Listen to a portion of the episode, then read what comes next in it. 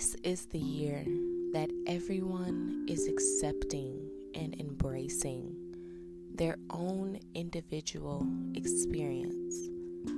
And with every experience comes a story.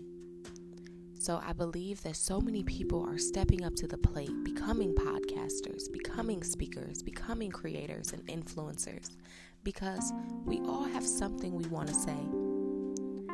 So if you have something that you want to say, if you have a story that you know can shift the atmosphere, download Anchor Distributing app now.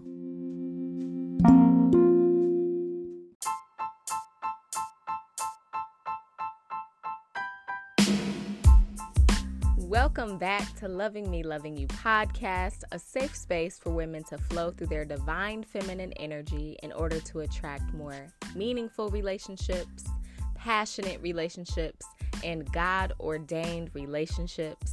Today's conversation is titled Grieve Going. And let me make sure this mic not shaking, child, because there we go. But today we are talking about grieving. And grief can be a feeling towards losing someone, it can be a feeling towards losing a job opportunity, it can be a process of letting go. And what I've had to learn through my journey of grief is that once you learn how to grieve one thing, you learn how to grieve everything. And for me personally, I learned how to grieve through the loss of my father.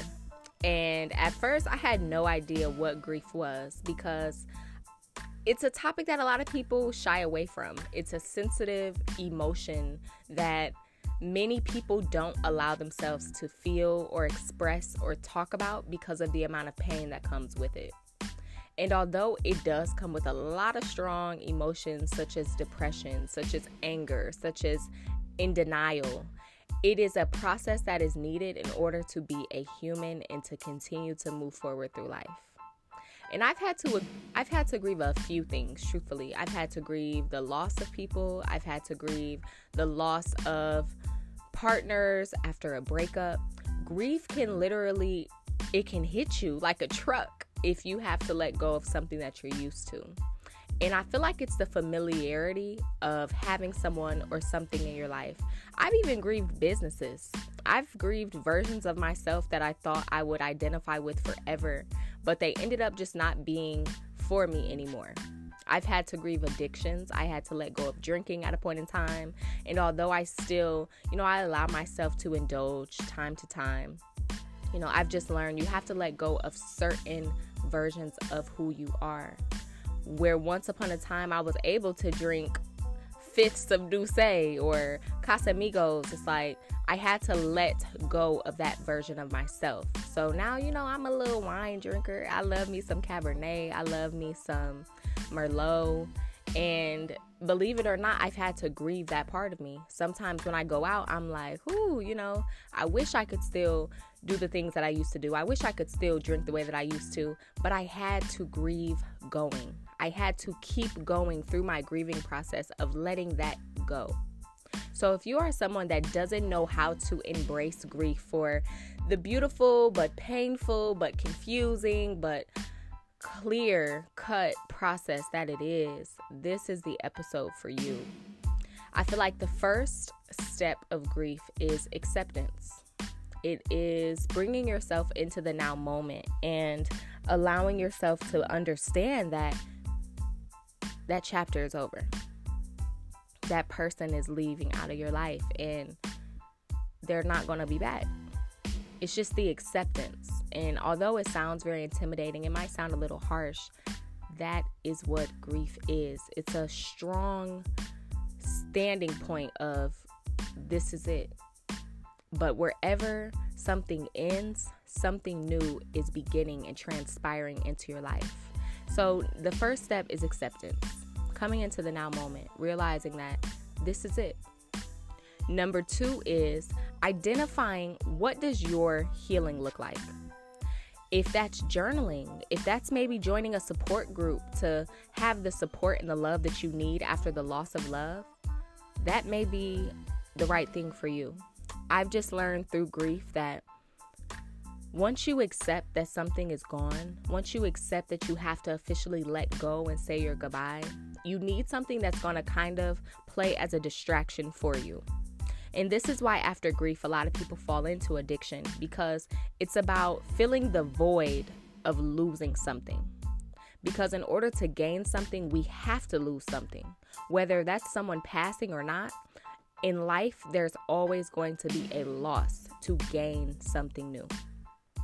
So, to fill the void of that loss that you feel like you're experiencing, I suggest finding something healthy because the quicker you can find a healthy replacement, the less likely you are to fall into a negative replacement, filling a void with sex addictions or filling a void with alcoholism or hard drugs, you know. Everyone copes differently, and I have so much empathy for people that fall into addiction after grief because I was one of those people. I was the type of person I no longer knew who I was without a certain person in my life. I no longer knew how am I going to keep going if this person that was once with me every step of the way is no longer there. How am I supposed to find myself? How am I supposed to smile the same or laugh the same or continue to be hopeful that love exists if I have to keep breaking up and keep separating from people that I'm giving my my whole heart to? And truth is it's replacing it with something else. So I would just encourage you like sit down and get to know who you are. I'm the type of person I needed a lot of mind stimulation to be able to grieve going. So I surround myself with art. I have canvases all over my room. Painting has allowed me to slow down and not only sit in the moment that I am in in grief, but it allows me to take my my emotions, take my thoughts and put it onto the canvas. But it's a slow down process. So painting to me is grieving. The loss of someone is so slow it takes so much patience. It takes so much focus. It takes so much detail to work through and get through that complexity of your emotions. Painting is the same thing. If you sketch a person, now you have to paint in their eyeballs, you have to paint in their lips, you have to paint in their body, you have to focus on the tones. What color color palette are you going to use? That's grief for me. So it's just about transmuting and taking that darkness and turning it into light. Number three is open your heart to new love. And this step may take some time. But what I've learned is grief is grief because it lacks love.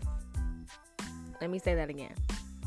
Grief is grief simply because it lacks love. The moment we lose that love in our life that we clung so tightly to, we feel like I'm never going to feel that feeling again.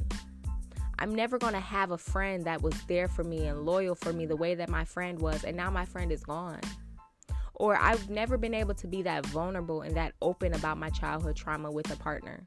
That now that I have to let go of this spouse, how am I ever going to find that vulnerability within myself again? But truth is, you're closing yourself off to your new chapter the moment you stop embracing love after loss.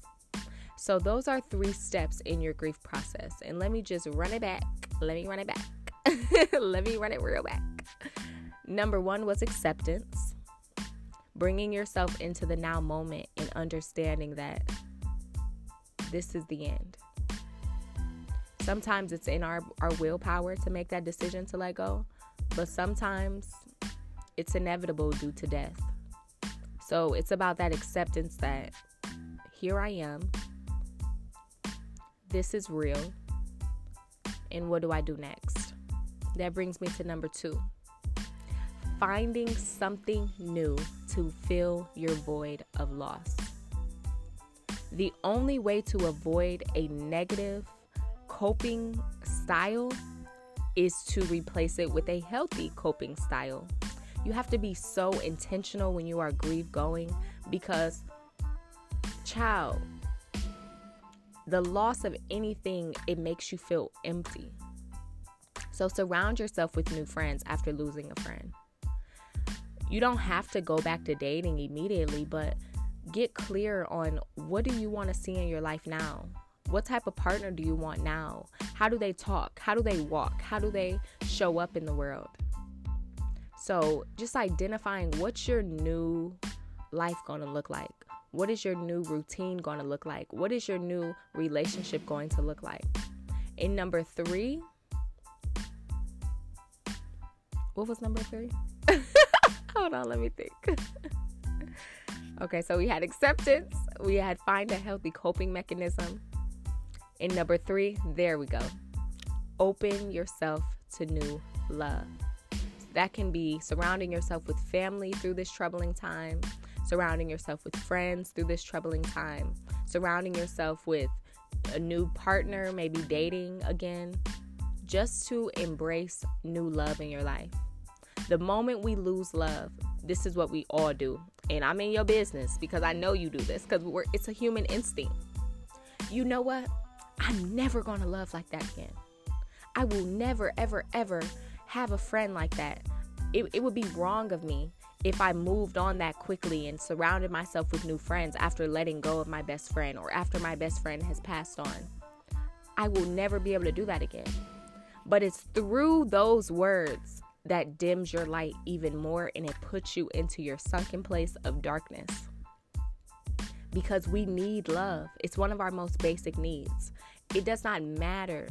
It does not matter what you've had to let go of. God still has more in store for you. So give yourself grace. Be patient with yourself. Never rush your grieving process, but always remember that you have to grieve going. You have to continue through with life because your life is not over. It may seem like the end of the world, but through that grief, you will come out a better person. You will come out a stronger person. You will come out with clearer thoughts about what death means and why things always come to an end.